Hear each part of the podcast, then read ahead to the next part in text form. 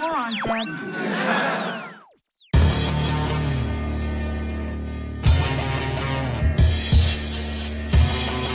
Can I get a open?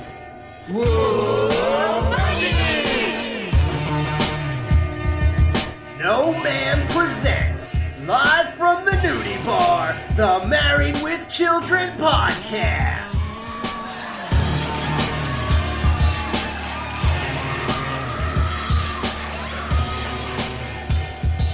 Here are your hosts, Jerry, Justin, and Al.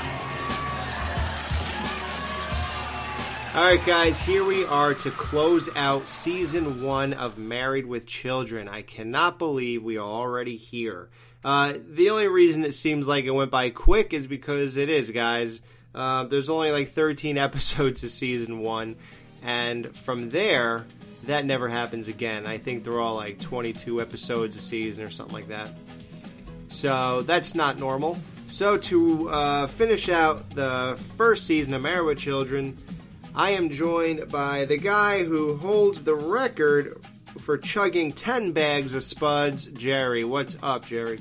You know, I've never got why people said chugging. I mean, I chewed like every minute at least. Chug a spud. And I we're also with the guy who can't get his camera to work, Justin. What's up, man? Can't get his camera to work. Oh, Now that's I wanted to go real obscure with you because of what you said the one Camera time. to work. Go Hold on. just- Wait a minute. just go over to Marcy's and get the Japanese guys to help you. Oh yes, Bam! yes, yes, yes. You know what? That was funny. I was like, all right, this is the last episode of the season. Paying attention to every detail in this thing, and I'm gonna get the joke this time. And I, I didn't. I didn't again. Damn it. I found a way to get around it. Uh, okay, guys, this episode is called Johnny Be Gone. When his favorite hamburger joint closes, Al must choose between family and food. Guys, I have great news, by the way. For now on, you know, I, I like to start everything fresh on uh, a new season or stuff like that. Just start fresh with new beginnings. But I'm going to end the right way and a new way right now instead of reading IMDb's description of these episodes, which is horrific, like we talked about a couple episodes ago, I am just going to read straight from the DVD sets I got. Because they have a description for every single episode. Like, why am I not getting it from the horse's mouth? Why am I listening to some guy who just submitted these things? Damn. Groundbreaking stuff here. Yep. This is a major announcement. We could devote some time to it, but we don't have that kind of time right now because Johnny B. Goods is closing. It is Al and Peg's favorite burger joint ever. They actually met there, so there's some historic value to Johnny B. Goods. Uh, and it's not just a burger place, guys. They have French fries. Yep, uh, and they're good too. Yeah, you won that contest. Ten. Ten. Ten bags. Yep. We've got 25 minutes to get to the closing of Johnny B. Goods. They're tearing it down tomorrow morning. The burger place? Oh, it is much more than a burger place. They've got fries. You know, it's really a shame that they would tear down a landmark like that. People come from miles around just to get a burger and to look at the grease stain on the wall where Al used to rest his head. And to think, some people waste their time going to Yellowstone. You know, it's really going to be a night to remember. After all the people who have tickets get in, they're going to close all the doors. Then people all over town are going to honk their horns in a fond farewell. Sort of like Al does in a funeral procession. Oh, well, it sounds like you've got a lot of memories there. More than anywhere else. After all, it's where I met the man I wanted to spend the rest of my life with. Hmm.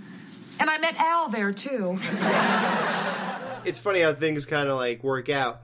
The whole episode is about Peg and Al basically rushing to get out and get to this place before it closes. And this is the only episode we've done so far where the whole time I'm watching it, I was like rushing it along because you guys were already set and ready to go, and then I got home and I had to hurry up and watch this and then get on the show. So I actually lived out the anxiety that came with this episode.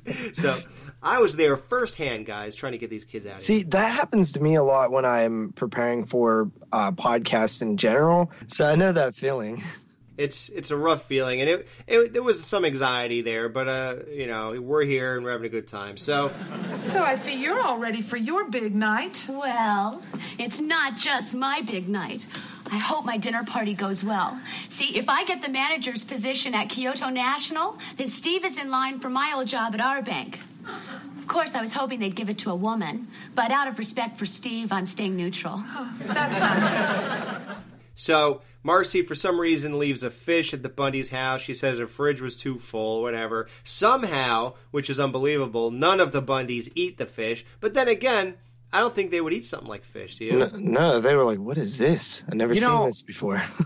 I was questioning how food lasted in their refrigerator like that, but I immediately forgot because I kept looking at what Marcy's wearing and was just like, "Did you rob your grandmother's coffin for that?" Like, they probably never opened the fridge door because they're like, "There's nothing in here anyway," you know. but, well, but Al Al makes the uh, Peggy says that Al liked it because it made it, the refrigerator smell foodie. Yeah. Uh, foodies. They actually have a place called Foodies eventually. Oh, jeez. In the Bundys, I mean. Yeah. What Marcy is wearing is the most ridiculous dress. And the thing that's funny about it is that she actually has some kind of opinion about other clothes in this episode, which is ridiculous because she's putting down Peg's clothes and putting down a dress that Steve comes in with later on. And it's like, well, honey, are, have you looked in the mirror? You you who you have room to talk. So she's wearing this weird pink uh, little Bo Beep dress, and she's going to carry out the fish. And it's kind of weird. They kind of really um, spell out the joke or really set it up in a real like uh, spoon fed kind of way, and it's very awkward now that you look back on it. Peg is in her kitchen and she walks to the living room and she sees a basket of laundry and she has to point it out and says, I, "Why won't somebody move this?" Uh, I didn't even notice she said that. Honestly, I laughed really hard, and then when Marcy tripped over it, I, it kind of cheapened that joke for me.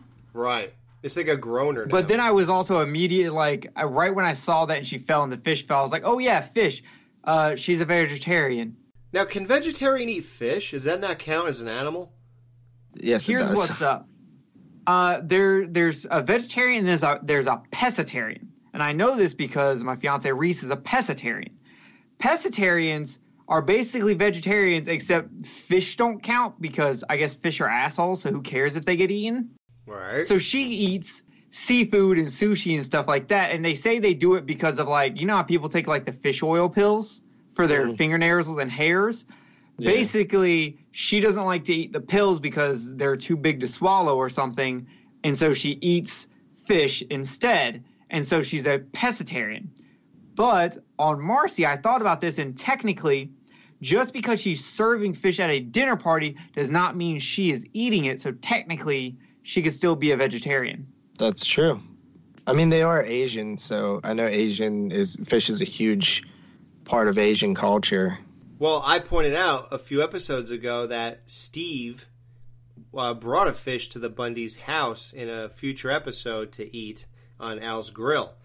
But uh, so they they they do eat fish actually in that house. So they just might not know back in 1987 that they're called pessimists. They Pessimists. Oh, pessimist. or whatever you say. Pessimists. Pescatarian.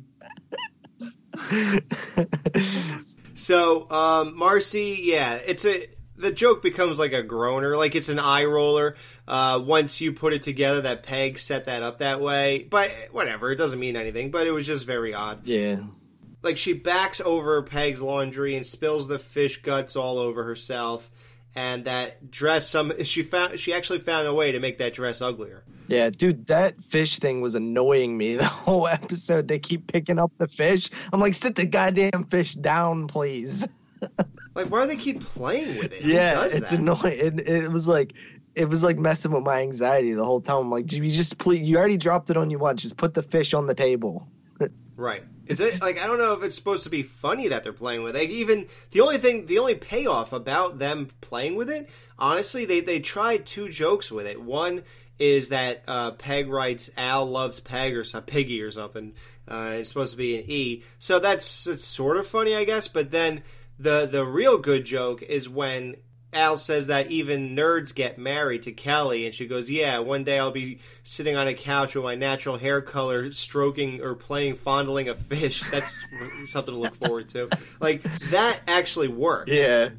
Yeah, with I, the fish fund. I almost felt like uh, they meant to have a payoff with the fish down the line in the episode. They just forgot it and it, it got off the hook or something. I don't know what Hey, happened. wait, but wait. they- It got off the hook. Did you just yeah, it got that? off the hook and uh, they forgot about it. Um, like that's that's what I thought. well, thought. you know what? They they really did go overboard with the fish joke. they really did like, and there were some real sinkers in there. We're never gonna make it. I got an idea. Do you see a fish eye? No, but I see a chicken leg. Hello, Johnny B. Goods? Who's this? Hey, Spike, it's Al. Hey, you got a minute? Hey, the hell with the People magazine interview. You gotta do me a favor.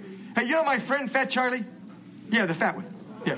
Well, he's got he's got number 50 and I got number 8. Would you mind if I traded with him?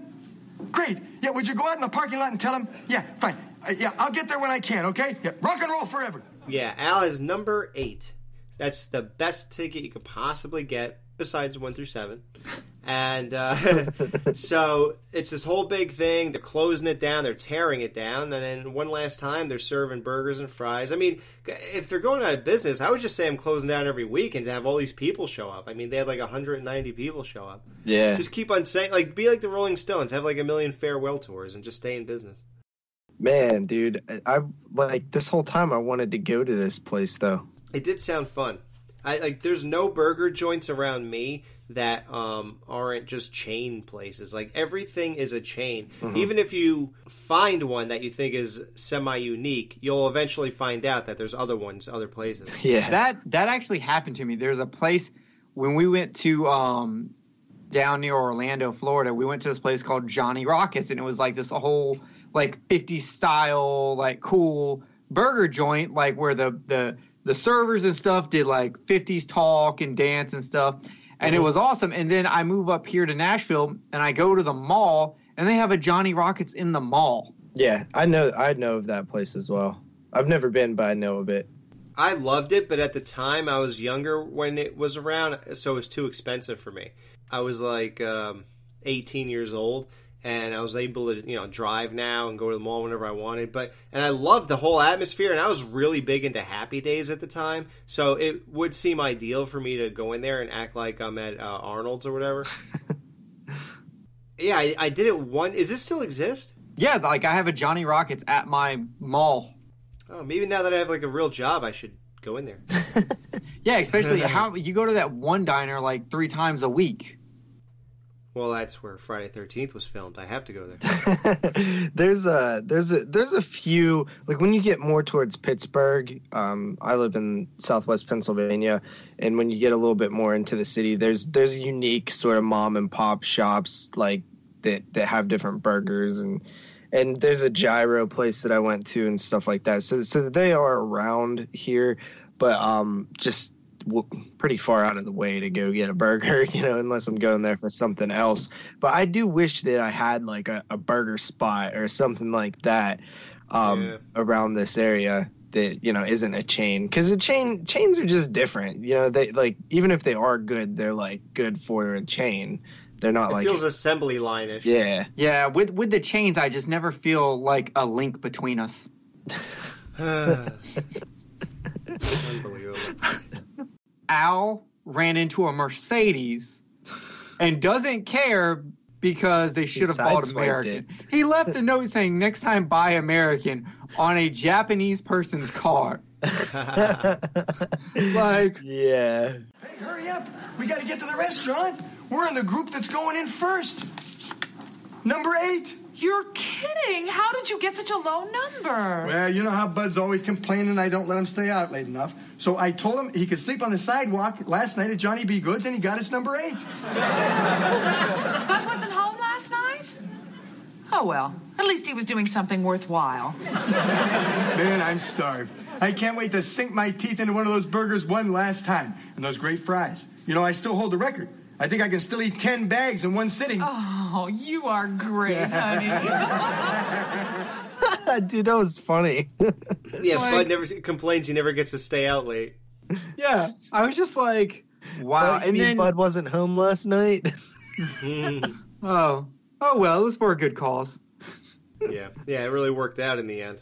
Oh, Like, there's so much good. Like, I got to cover a few of the jokes before we get to Kelly. okay. One, we hear about the 10 bags in one sitting, which I want to ask either one. Do you think you could eat, like, let's, we won't even go with bags. Let's say a large McDonald's fries. Right. Could you eat 10 large McDonald's fries in a row? Mm, probably not. But uh, have you guys ever been to Five Guys? Yeah. Yeah, I have that. If you get like a large fry, it's like they dump a bunch. They put a little cup in a bag and then just dump fries on top of it. They really And, do.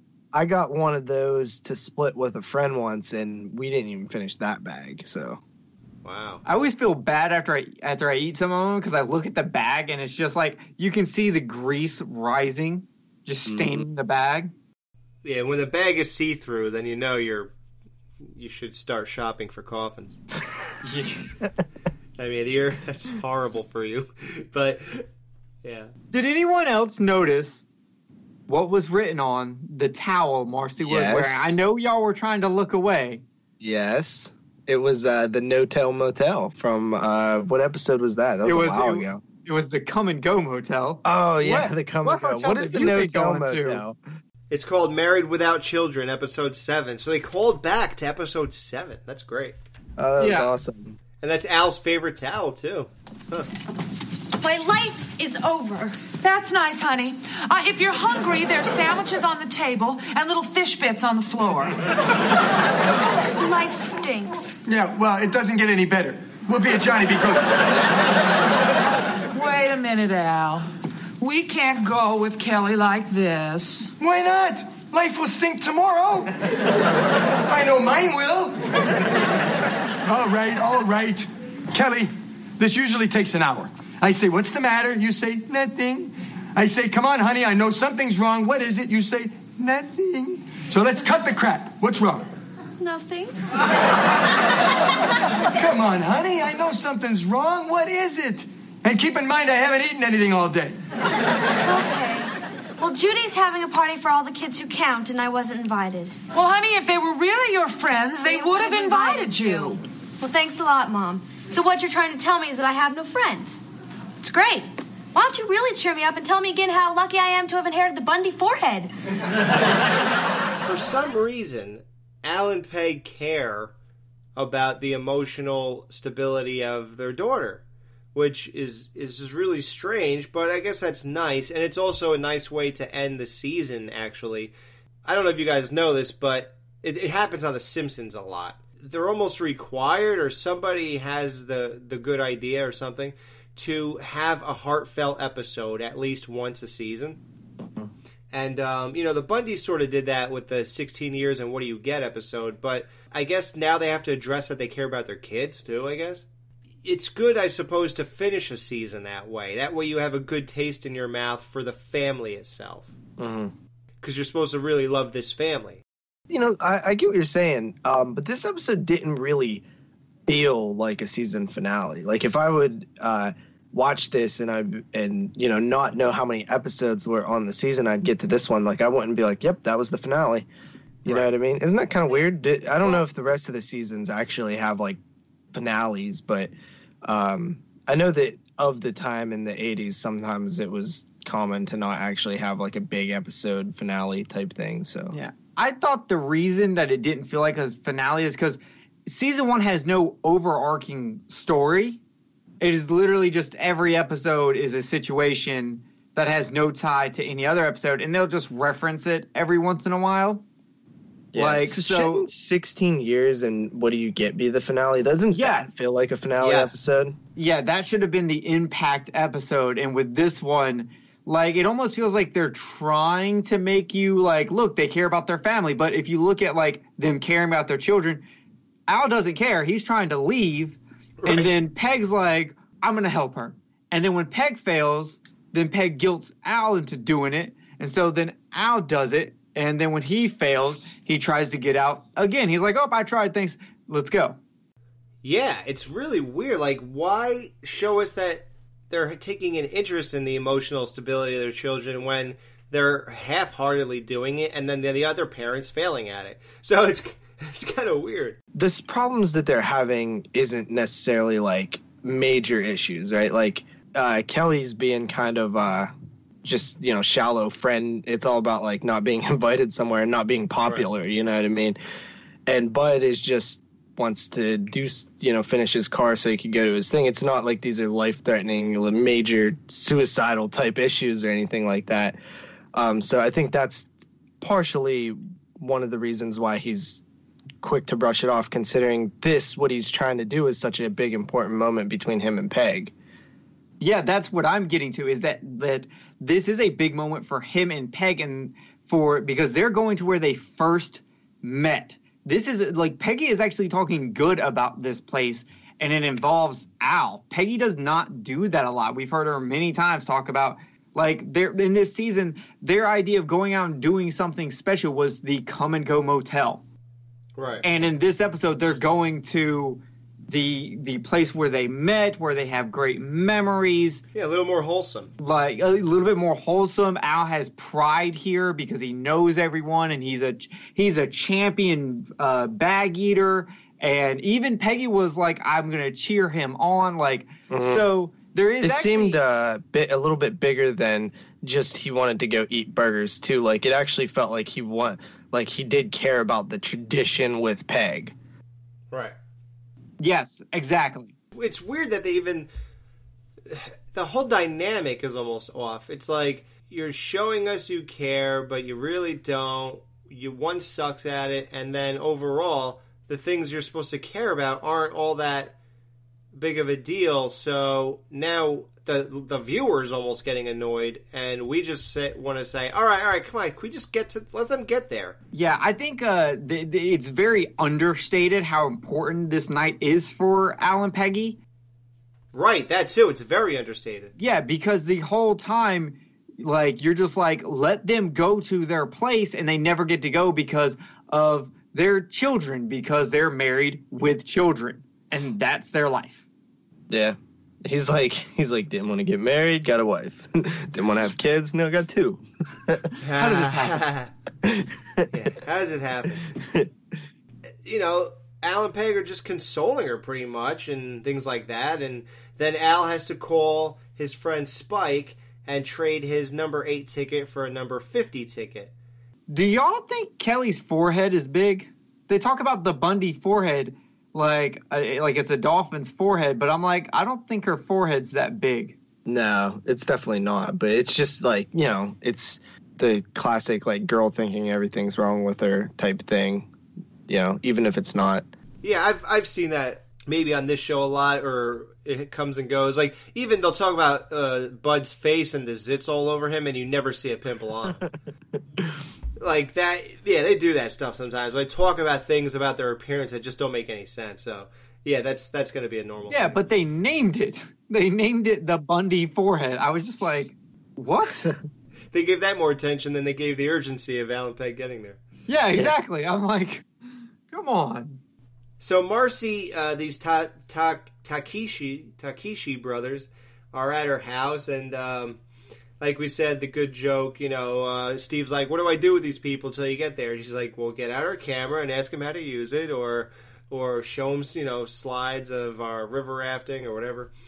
So uh, it turns out also that uh, Marcy put she mixed in childbirth slides with those slides, so that was that must have been interesting. Hey, did we ever find out at the end if, if she got the job or not, or she just went away unhappy because she had to wear those clothes? We don't find out anything in this episode. Mm-hmm.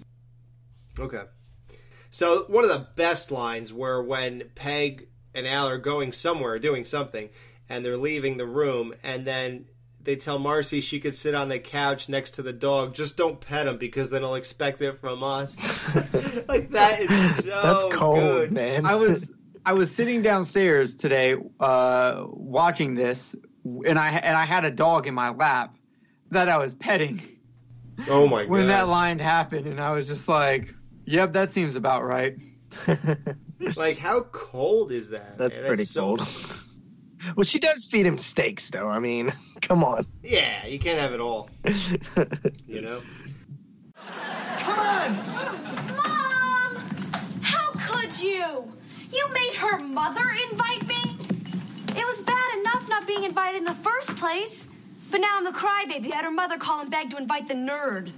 That's what I am now. The nerd. I spent 15 years bleaching and dyeing and piercing just to create this awesome image, and it is shot to hell with one phone call. oh, Daddy. That is the absolute worst thing. You Oh do. man, yeah, that's like sometimes when I watch these type of shows and like the kids complain about stuff that their parents do, like you're embarrassing me. I'm like, oh, get over it. But stuff like that is like, oh yeah, that wouldn't even. I would be. I'd be pretty upset about that myself. Oh no, I'm I'm with you completely. Like that's like there is nothing worse than your parents coming to fix a problem for you that involves them contacting the other person's parents. yeah, it could only be worse if like she was about to get beat up by a, another person and then she, uh, Right. the mom. Yeah. like that's the only way it could get worse. Yeah, that's about the only other. Yeah. Yeah. Well, it's okay. Now now she's a nerd, so she can Yeah. She can uh, ask everyone uh, if they've read any good books. Hey, Alex, have you read any good books lately? You know, actually, I have. Oh, what'd you read? Uh, Bat Boy Exposed. It's a Weekly World News book. Do you want to kill me with it? Sure. Yo, I actually used to read those. Like mag, I used to make my mom buy me those when I was a kid. Dude, Weekly World News and Bat Boy are legendary. Yeah. Oh yeah. Oh, I was. I'm absolutely serious. I love those. No, I'm. I, I am too. It's all fake news stories. Like, look, just look that up, guys. Weekly World News. It's all part of the Mara Children world because it it all took place during these episodes while they were coming out. Like that was that was one of the great things of the 80s and 90s was these fake newspapers, and they're defunct. I think they have a website now, but. Uh, they have all the funniest things like my husband is a space alien and like they would have a guy take a picture of you know unzipping a human's face off of him and there's an alien's head underneath it like i married bigfoot uh you know It's uh, like uh, Sick Sad World from Daria. yeah yeah that's what it's like pretty much Hi, Dad. Mom. Hi, Bud. Honey, there's dinner on the table right next to your sister's head. Where'd you put my car? What car? Dad, tonight's the finals for the Run 'em and Wreck 'em rally. I've got post position in an hour. Are there gonna be any nerds there? I'll come. You weren't invited, Kel. Bud, are you sure I promised you? Dad, you said you'd fix it last night if I sit on the cold pavement in front of Johnny B. Goods with a bunch of sad old geezers singing Beach Boy songs. But did I promise? Get the car, bud. We're never gonna make it. I probably don't have enough time to fix the car. Here, Peg. You go and have a good time. Oh, that's sweet, Al. But I can't go without you. My memories of Johnny B. Goods are of us being together. I'm glad to hear you say that, Peg, because I had no intention of giving you this ticket. Hurry up, bud. Never wanted to get married. I'm married. Never wanted to have kids. I get two of them. How the hell did this happen?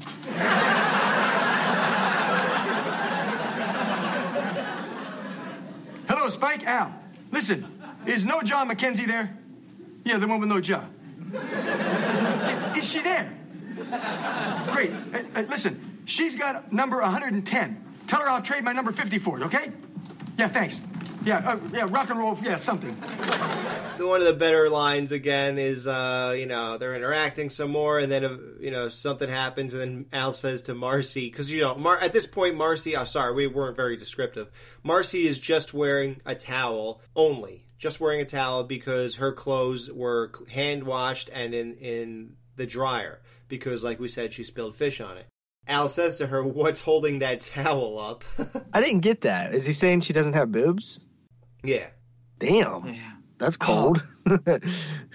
My this this episode has so many good lines. It's almost like the beginning of episode eight, the poker game. yeah. But one of my favorite lines, Al's trying to read through the instructions on how to fix this uh, car. And he goes, These aren't instructions, it's the history of World War II. Nice to spend these father son moments together, Dad. Shut up, I'm trying to read. oh, great, this is Japanese. Oh, here we go. Uh, Achtung, ihr habt die Kraft. These aren't instructions. It's the history of World War II. no, here it is. Uh, attention vous avez. Oh, hell, more people we should have killed. Where's American? I was like, yo, Jesus, what the hell? Even the audience was kind of taken back. by Wow. I was like, man, Alice Savage. But then, right after that, I think there's no way this could get better. And then Kelly starts complaining that, oh yeah, you fix your male ch- pro- your male child's problems while your daughter takes the back seat. And Bud, Yeah. who who is a, a chip off the old block from his dad, quickly just says, "Well, you should be used to that, Kel." Mm. And I'm just like, oh my god, they did Yes. not just say that. You're gonna love this the Kelly is a slut jokes that go on with her and Bud, and it actually makes her hotter in a weird way. Wait, Like, hold up. Are we? When are we not pedophiles anymore? uh, see, um, well, she's seventeen. She's 16 right now. right now. She didn't have a birthday yet. No, I'm the pretty sure the she's actress 16. is 16 as well. Well, I wrote it on our Facebook page. I told everybody when there's a there's a certain moment and when we are no longer pedophiles that we could talk about Kelly and, and it's okay. By the way, we're technically not pedophiles because she's past puberty. We're Sagittary rapist. Oh, Hmm. that sounds better. Yeah. Yeah, We're vocal statutory rapists. So uh, I think we're allowed to talk about her. I think guaranteed season three, but I really believe that her birthday is somewhere in the early part of the year or the right part of the year. Where around season two we could start talking about her. Even though we still, I'm still 20 years older than her, so I really shouldn't. like But in actuality, you're close to her actual age in real life, though. now. Well, yeah, but I'm saying, well, yeah, we're watching back in the past, but But check it out. Me talking about Kelly is like Al talking about her that way. Like how messed up is that? I'm literally when I started this show, um, or when this show started, 1987. I was eight years old. So oh wow, even Bud is older than me, huh? and I was gonna say, and now I'm I'm gonna be Al's age, like right now. So Peg realizes, you know, with this whole thing, uh, now with Bud and these instructions and everything on, for fixing a truck. I don't even know what they did to the truck except put a battery. I, I like I don't even know what Al did, but He was just. Uh, I, I was watching his hands a lot. He was just sort of fiddling with it. He's not actually doing anything most of the time. Right. yeah. So Peg calls up Spike, trades 110 for ticket number 198.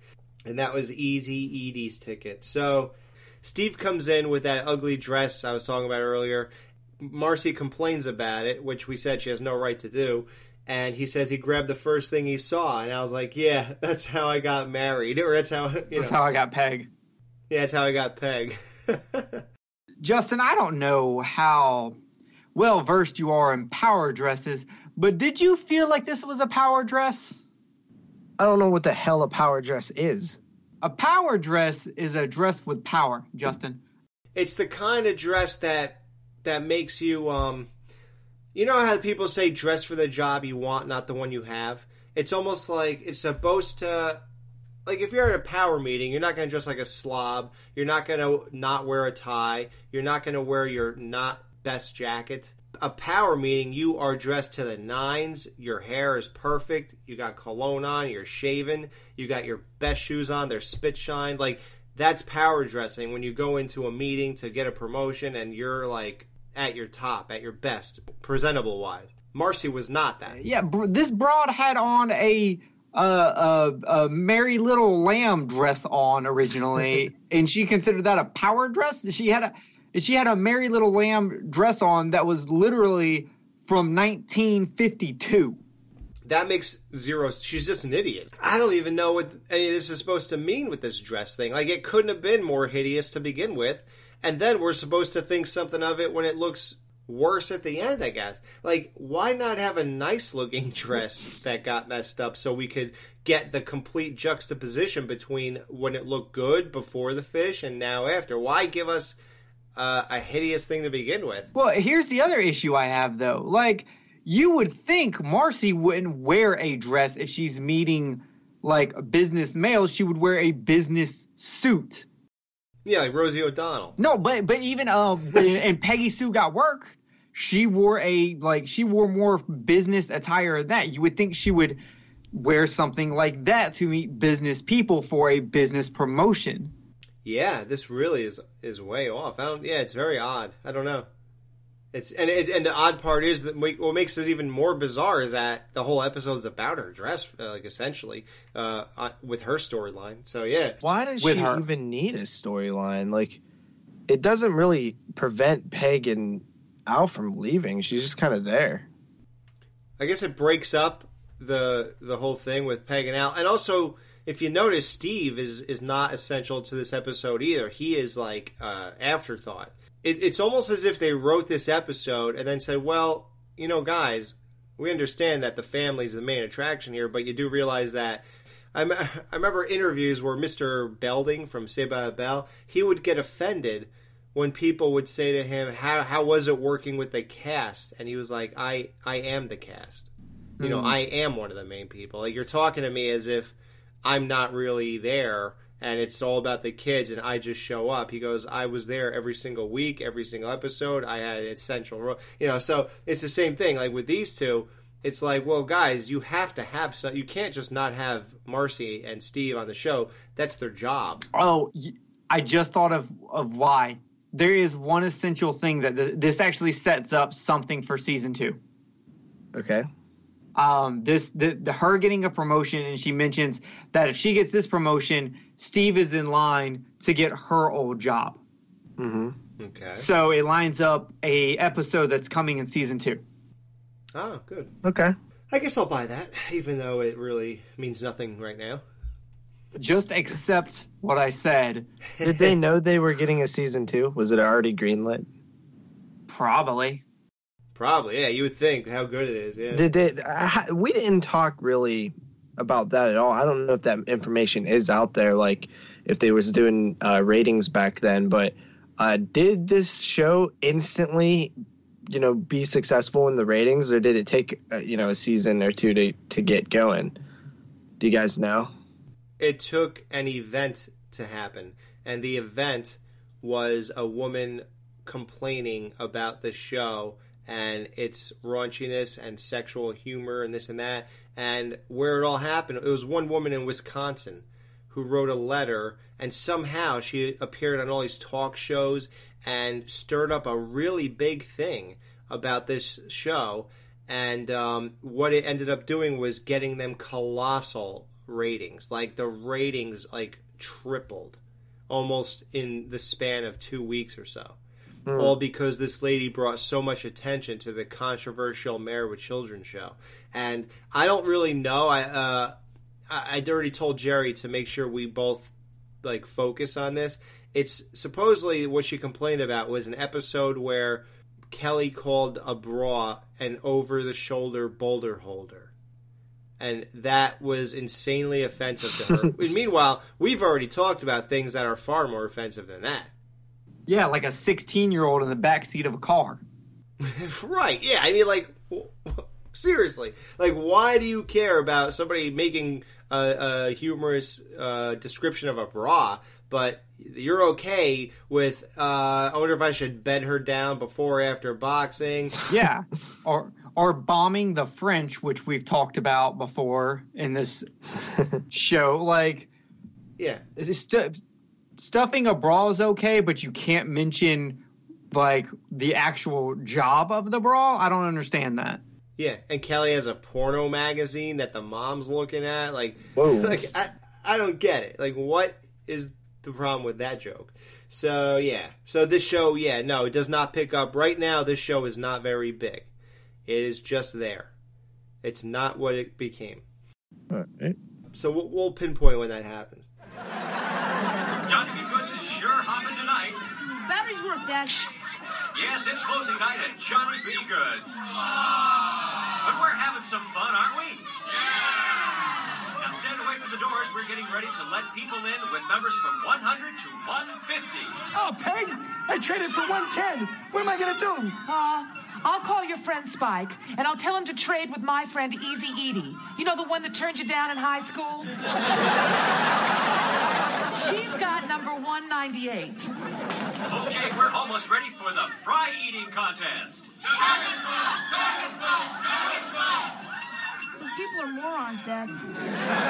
Give me the batteries. I'm done with the I want to say one thing because we haven't got to talk about Steve, and I want to say we need more drunk Steve because he was kind of funny when he brought the dress over when he did the throwback to the Mercedes being hit by saying, "Oh, I'm gonna make him show me my show me the Mercedes," which I I got to say like if they wouldn't do that, how did that help Marcy get a job?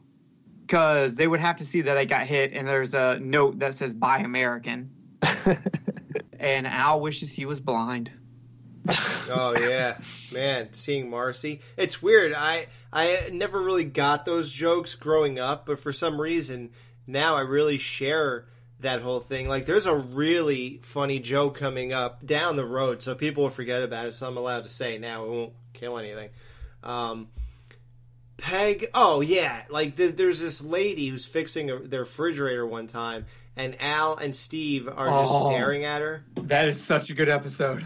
Yeah, that, oh, that's the golden years. Like that's when people are gonna be tired of me giving every single episode five out of five, and that's why I've, I've been doing it sparingly because I know that's coming. So there's one moment where uh, I, I don't know. Maybe Marcy says, "Peg, doesn't that uh, get you mad that that they were staring at her?" So Al and Steve are sitting on the couch, and that table in front of them. Peg's at that table, um, cleaning something up, and she goes, "Oh, please, men will stare at anything." So she goes to that table and bends over and picks stuff up, and and they both look, and they just both turn their head and look somewhere else, like anywhere else. So. No, we won't stare at everything, Peg. And I never really understood that joke until I watched it like a year ago. And I was like, yeah, I get it. Yeah. Oh, I can't wait till we get that. That episode is fantastic. The the Steve and Marcy really shine in that episode. Oh, yeah. Sounds Oh. fun. It's great. Did anyone else feel like this was literally the fastest episode you have ever watched of Married with Children? Like it started and ended like that. It really did feel very, very, very fast for me. It, and and I noticed this. So, but like this episode literally starts and lasts literally 20 like barely 30 minutes long in their real time. Yeah, 22 minutes. It's all in real time. Yeah. Yeah, it's like almost like one take in a movie. Yeah, was there ever a di- like I guess for commercial breaks that obviously ended, but when they came back they were sort of doing the same thing, I think. So Yeah, when I watched this, I was like, when it ended, I was like, wait, it's already over? There's no way this has been 20 minutes. Like, it felt like one long, one long shot, like almost like a stage production. Yeah, I didn't even think about it, but yeah. And I remember going into this, I was like, I, I remember not being too fond of this one. I was like, yeah, it's all right, I guess. It's nothing to to rewatch or anything like that. We really do notice more things when we're doing this podcast because you have to focus a little bit more and be more aware, and, and it makes you appreciate things a little bit more. So I did appreciate all the writing a little bit more than I ever did before. Yeah. Um, I actually uh, noticed that uh, after I was watching this one, and I really, really thought that there was so many like funny jokes, and they were just fast paced. Like some of the early episodes, we talked about how like the jokes are just boom, boom, boom. They just keep hitting like really, really rapidly.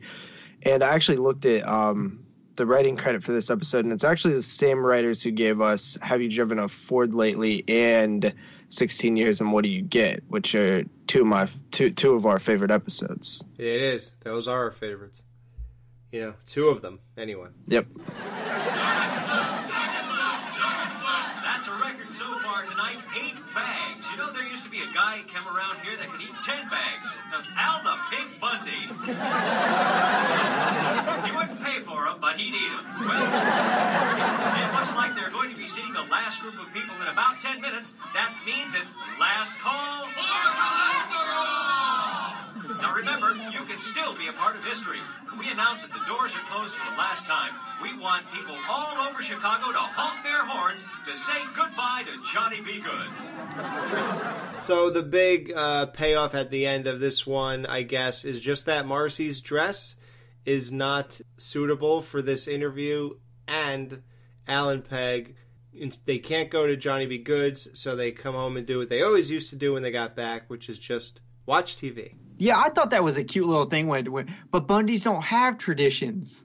Like I thought that I thought that was kind of adorable. Like it sucks that they as soon as they walked out of the house, they heard all the horns honking and had to turn right back in.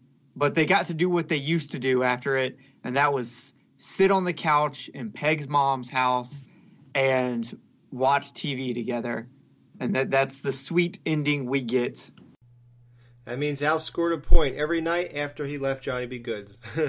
he got out of sex. Holy sh- dude, have you realized we haven't had to give a point to either one of them in like two, three episodes? Not since uh, the blonde wig incident. So it's like one time in the past like four episodes, I think. Mm-hmm. Yeah, you're right. Yeah. Man, that's crazy. No Ma'am We'll be right back to wrap up this week's review. Be sure to join their Facebook group page for all the podcast news and updates. Just type in www.facebook.com slash groups slash married with children podcast. Be sure to subscribe to them on iTunes and please leave a review telling them what you think of the show. To subscribe to their YouTube channel, just go to channels and search up Married with Children Podcast. You can email them at marriedwchildrenpodcast at gmail.com. Thanks for checking out this review. Now the guys are going to give their final thoughts and ratings of this week's episode. All right, guys, how many bags of Chug a Spud do you give this episode of Married with Children, Johnny B. Gone? All right, so I think that this episode is uh, decent. It doesn't have any huge moments that, you know, are new to the series. It's kind of just regular old hijinks going on.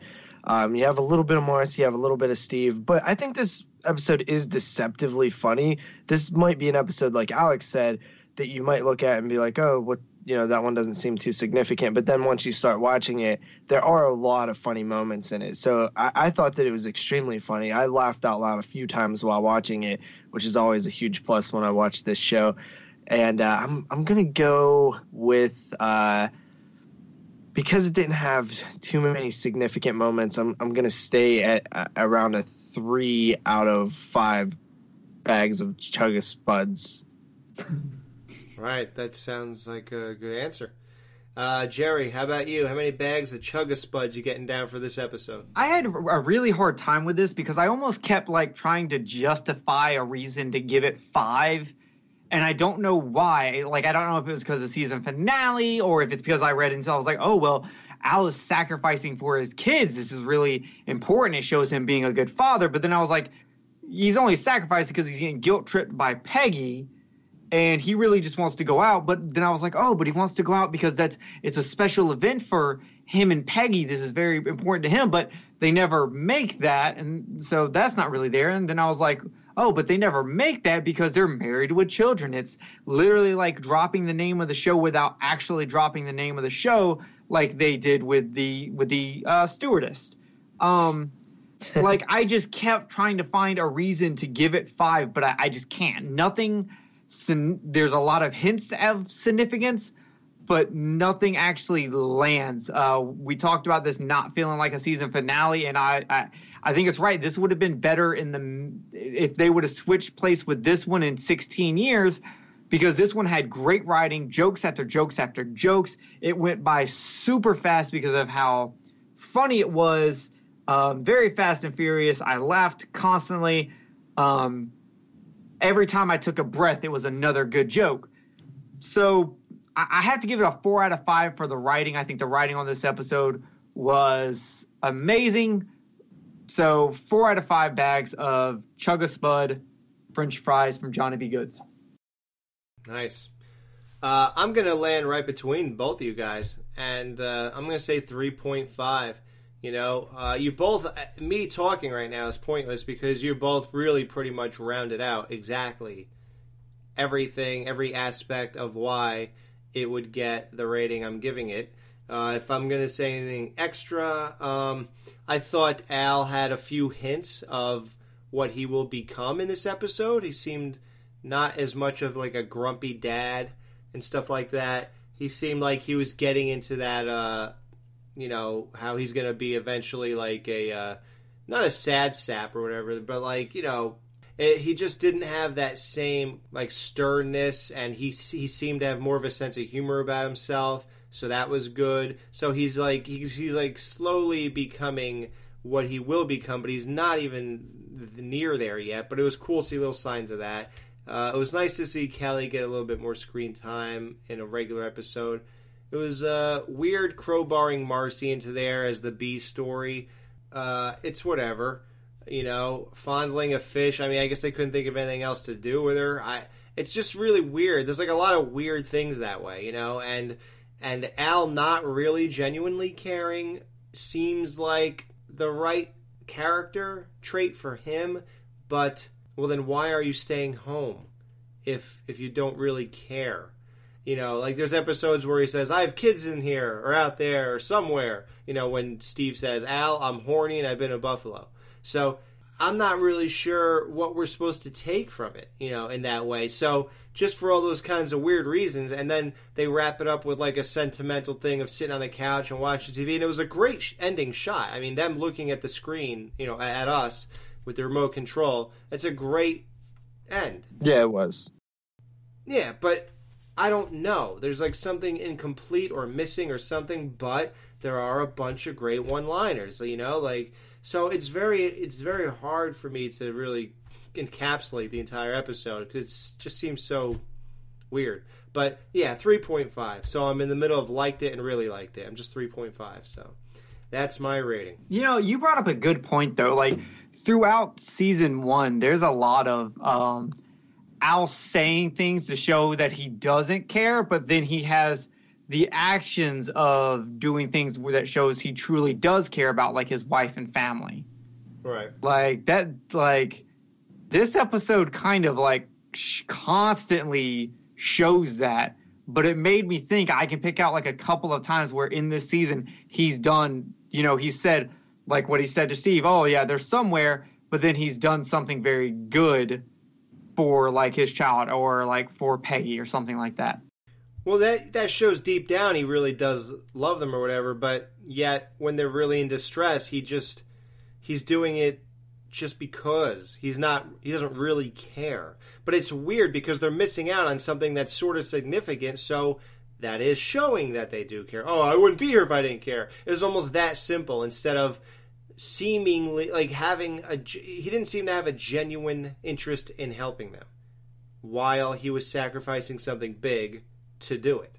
So it, it that's how i mean. Like it's just something is not gelling here. And i don't know what it is and and that's the only reason I don't think it's really that great because something doesn't gel here, and I, I just can't put the pieces together. So, all right, guys. Well, uh, you know the nudie bar is uh, closing for the night, but before we get out of here. Guys, so we have made it all the way through season one. Thank you so much for taking this journey with us. That's the end. No, I'm just kidding. No, we have uh, 10 more seasons to go.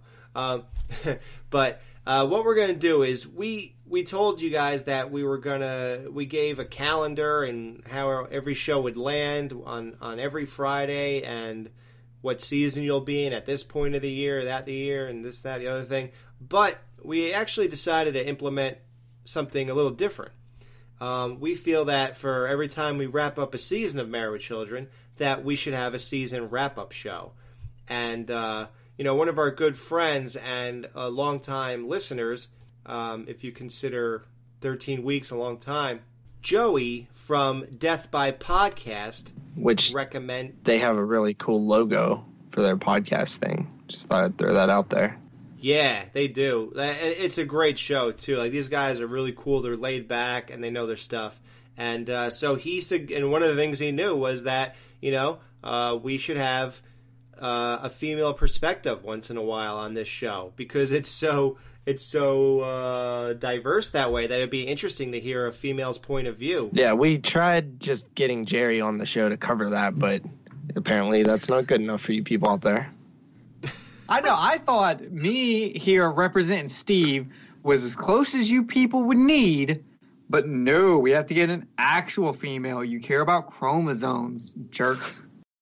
Uh, no, what was the joke? Uh, Al, Al said Oh yeah, to Marcy, since Steve is the closest thing to a man that you have. like that's so great. No, I'm just kidding. No, Jerry, you are a real man. Seriously, bro. So Thanks, uh, Dad. Yeah. Oh, your dad never said that to you? My dad doesn't say anything to me. Oh, okay. Uh, yeah, he suggested that we have a female point of view, so we have a big surprise. As you know, my sister and I were sort of like the real life Bud and Kelly Bundy. We have a lot of similarities of things they did, this, that, the other thing. So my sister is huge into Married with Children. Like I said, she loves the show, and uh, she listens to this show every week. And she has agreed to come on and join us for our season one wrap up show. So it's going to be the three of us and my sister Jen, and it's going to be a great time. We're going to kind of just do broad strokes, talk about the season as a whole, major events, characters, uh, the funniest moments. You know, the craziest moments, the best episodes. We're all going to give our top three favorite episode of the season. All that great stuff. It's going to be like a fun award show. You know what I mean? Uh, Sort of but it's just going to be a great time. And uh, guys, we would love for you to tell us what you think. So uh, you all have smartphones. Go to the voice memo thing and record yourself.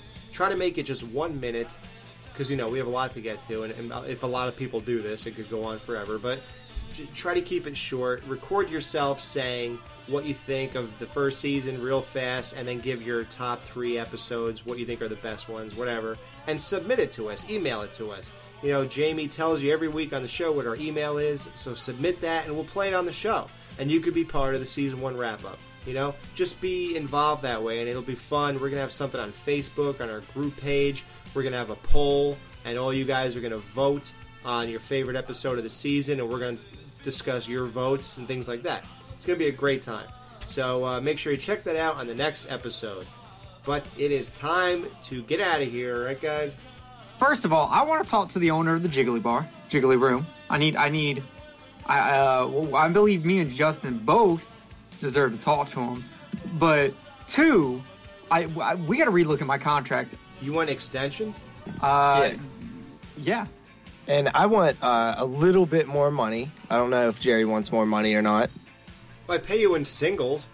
Yeah, I know, and it's nice for the Jiggly Room, but I just I well, you can pay me in more sing- singles. Uh, Jerry, how do you feel about your pay? You know, I don't mind the pay, but just quit calling me a lady. Well, in all fairness, I didn't do that. Yeah, off, You have to, off- oh, you yeah. have to take that up with Justin. on mic, you don't do that. On mic is fine, it's for the show, but you keep calling me Mrs. Herring every time I get here, like to, to set up. Mrs. Herring, I'm not a woman.